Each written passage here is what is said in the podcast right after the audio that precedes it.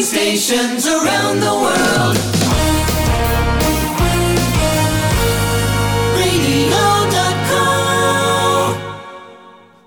Hello, and welcome to this episode of the Internet Radio Podcast. Today I'll be talking with Jade Callaway, who is a presenter and producer at the British Forces Broadcasting Service, or BFBS, radio for short. And she joins us today to discuss the challenges of producing and pre- presenting your own radio show. So thank you for taking out some time to join us today. No worries at all. All the way from the South Atlantic as well. I'm pretty impressed That's, with the connection. That's, yeah, it's quite far away. Anyway. yeah. So, uh, miles. yeah. So, firstly, uh, can you tell us a bit about yourself and how you got involved in radio? Yeah, so I started doing a bit of radio while I was at student uh, radio. So I was at uni in Cardiff Uni, and so I did a bit of radio with Xpress, uh, which is a student station there. And I sort of fell into it because I got involved trying to help them out doing some sort of events planning type stuff, which was more what I was interested in from my degree. But then just completely fell in love with radio from uh, from doing a show on student radio, and then pursued it from there. Really. And uh, what does your job consist of on a day to day basis? So I do the breakfast show for BFBS Falklands at the moment. So I'm posted to the South Atlantic, as I say, the Falkland Islands, and I do a breakfast show which is four hours from six until ten locally. But we're also covering um, the Ascension Island as well, which is another island in the South Atlantic, pretty much halfway from the UK to here. So you've got to uh, do a show basically for for both of those locations and uh, a local breakfast show, as it were, and then it's all about sort of getting ready for the next day and doing a bit of reporting with sort of a bit of everything because we're the producer and the presenter and then we'll go out and, and get some reports some stuff to try and enrich the show as well once you've finished doing it What are some of the local issues that you talk about on the, on your show? So it's kind of whatever's going on, and every day is a little bit different, really. And it's, it's quite community based, so it could be anything from sort of local um, events and things that are happening, you know, plugging those and making sure they get a good attendance and everything like that, uh, right through to going out and about and, and getting in the thick of it and sort of learning a bit about uh, the military jobs and and, and, things like that and going and reporting and, and singing their praises really and, and saying what, what good work they do by the means sometimes of going and giving it a go, which is always the most fun. Yeah, yeah, I can imagine. And so, what are some of the challenges you face as both a presenter and a producer? Challenges wise i think. Um, one of the things it's, it's kind of a, a, blessing and a curse in a way. When you're uh, working alongside the military and you're overseas it's quite a 24-7 job because you're you're doing the show for that military community and that that audience but you're also living with them. So uh, it's it's as i say it is a blessing but it's also a curse. So uh, you'll go and you'll finish the show and you'll go to lunch with the people who've been listening. And uh, that means you get very very instant feedback back Yeah, to what you've been doing on the show and that kind of thing. So uh, it can be it's it's very much a twenty four seven job. You're kind of representing um, all the time while you're overseas, particularly with BFBS. And then other challenges probably. Um, with account of what we're doing, what who we're talking to, and what we're talking about, you've got to have sensitivities to um, the operational environment that you might be working in. So, for example, I've done uh, a breakfast show from Afghanistan. You just got to be really careful about what you're talking about, really, that you're not putting anyone in any extra danger. They call that operational security. And just generally on a personal level, I think it's probably um, being a long way from home, being 8,000 miles away um, from my own family and uh, and trying to do a good job and, and keep morale up. But uh, sometimes it's keeping your own morale up, really, that's the challenge. And what do you think makes radio stand out from other platforms? Radio i think is the best. I, as i say i completely fell in love with it from from doing student radio and, and not intending to go on air at all. But it's just really personal and it's it's not just personal it's it's personality driven. So i think it completely stands out because it's that whole thing of you're talking to one person at a time and so you can completely be yourself and it's like it is like having a conversation. Yeah you can't hear the other person talking back at you but you've got to work around that and visualize that. But it's that whole personality thing. It's it's always as a listener of radio it's that kind of comfort thing of you've got a mate in the room with you when you're listening to the radio. And i just think there's there's nothing else like it. I think it's a really special thing radio is Yeah, I'm glad you said that because it's that's something that I agree with as well. Like, because the way I think about radio is, um, it sort of lets the listener sort of imagine the story, you know, in their mind because they obviously they don't. It's all audio. There's not no sort of visual representation. and for that, each listener has sort of a different interpretation of what you're saying. Yeah, totally. Everyone's painting their own picture and interpreting things their own way, but it's um, it, yeah, it's just got so much personality. I think, yeah. Yeah. So, what would you say are the differences between sort of a regular radio and the Brit- British Forces driven radio, and how does that impact on your shows? So for uh, working for BFBS, it's it's interesting in that the th- the difference I've noticed when I've done a comparison in my own head to other radio stations is probably we've got a really wide audience in as much as we're covering a really big age range. So you, you hear about other radio stations and they've got that specific target of an age range or maybe a gender. So uh, they might be looking at targeting women between 25 and 35. We don't have um, that kind of as our niche. We've got the fact that it's a military family as our niche, but that covers everyone from sort of birth up to retirement age and beyond because you've got veterans and and just people generally interested in the military that will be listening in. So it covers a really really broad range of people, a very wide audience. Um, but you've got that that sort of link, that connection between all of them where their connection is the military and there's things that make it unique about that which in, that's what makes it local rather than it being a specific person that you're trying to talk to as in an age range. You're talking to people with a common sense um, sense of humour and a, a, sort of common personality in a way. Um, but then there's other differences. That there's some things that, are, that I always found quite funny when I was first starting out with BFBS, which is the pronunciations of different units within the military, because they're all very proud to represent their own unit generally. And if you get that wrong, they will tell you very quickly. so how many, how many uh, the, the yeah, exactly. So the Royal Engineers are generally, and it's not it's not across the board, but they would be, for example, three two engineers. But when you read that on a piece of paper, if they've text in, for example, it would look like 32 engineers, but you wouldn't say that because you'd be getting it wrong and they'd be like, oh, it's 3 2, not 32. and little things like that, that you just got to get yourself quite hot on and quite quickly because, as as you say, they'll, they'll rip you for it if you don't get um, get up to speed with that, but in a good way because it's all really, it's really, really healthy sense of humour amongst the military and, uh, and good banter. But yeah, you'll get told if you do something wrong, I know that much.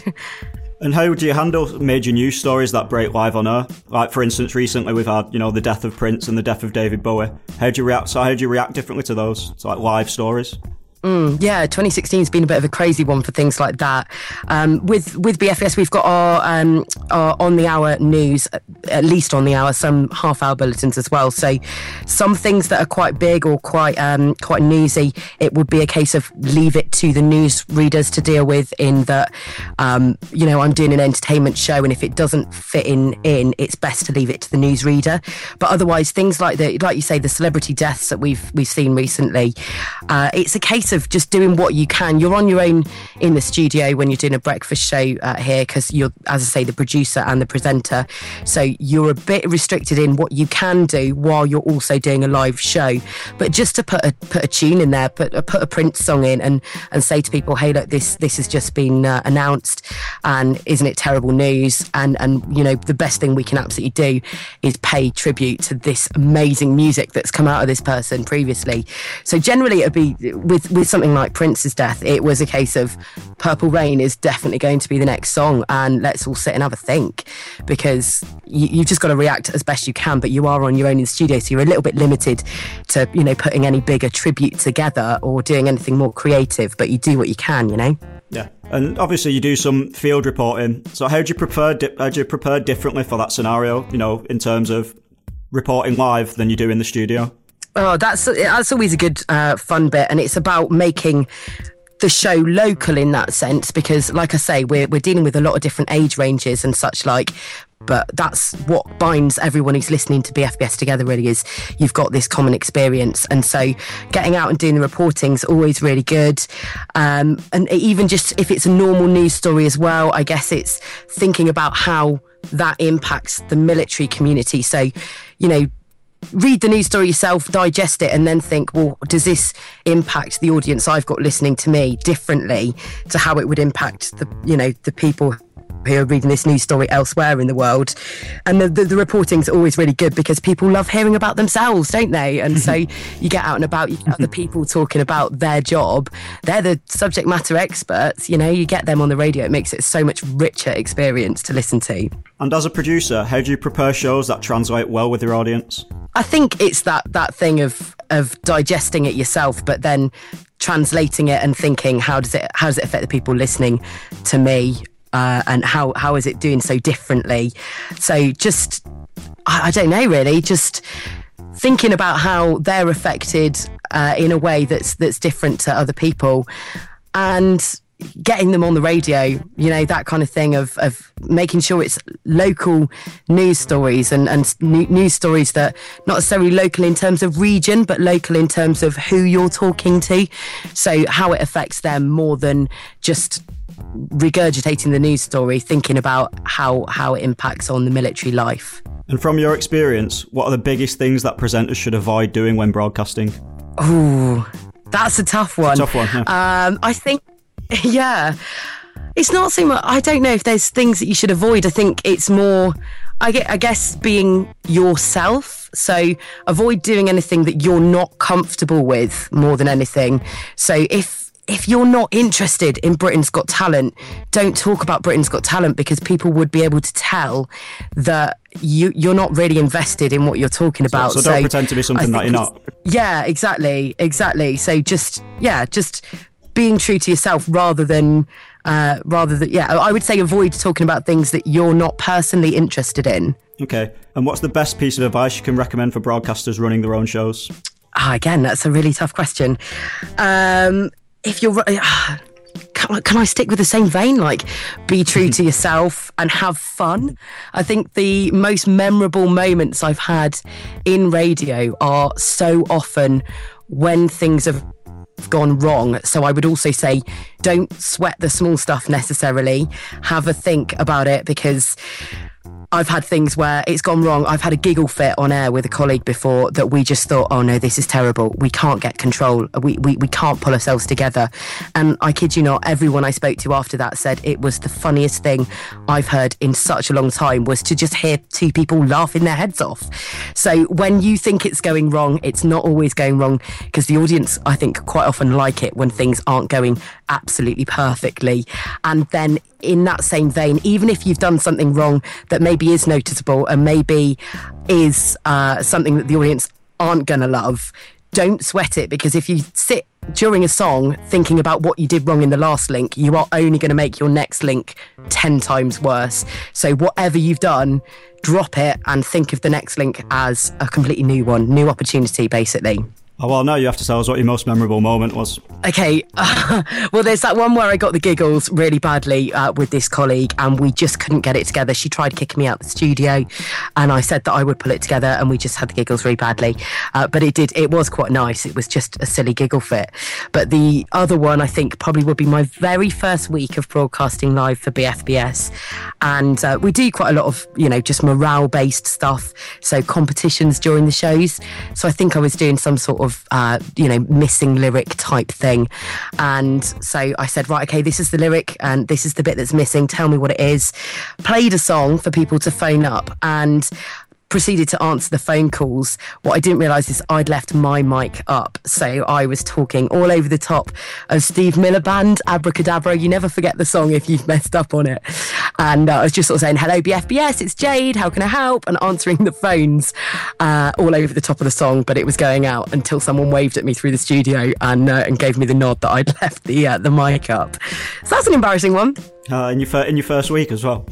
Yeah, first week, first week of live shows. Uh, something was bound to go wrong, but yeah. at the end of the day, it's only radio. There's no point getting too stressed about it. And as I say, people love it when it's gone wrong. That's the things that they remember, I think, sometimes. And uh, yeah, as long as you don't do anything too bad.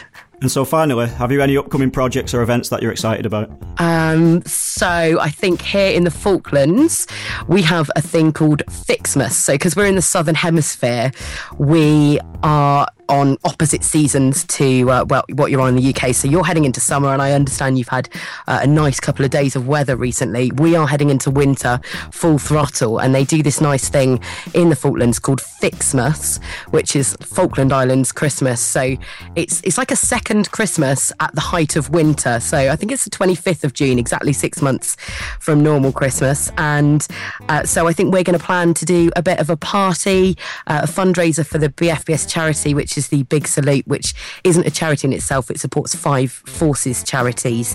Um, we're going to do a fundraiser and and put that together and probably raise a bit of money. So I think that's the next event on the agenda, doing a bit of local welfare and having some fun with Fixmas. Oh, that sounds great. Well, I guess that's it. So uh, thank you for joining us today, Jade. We appreciate it. Thank you very much, Jamie. Good to chat to you. You're welcome. Take care. Cheers.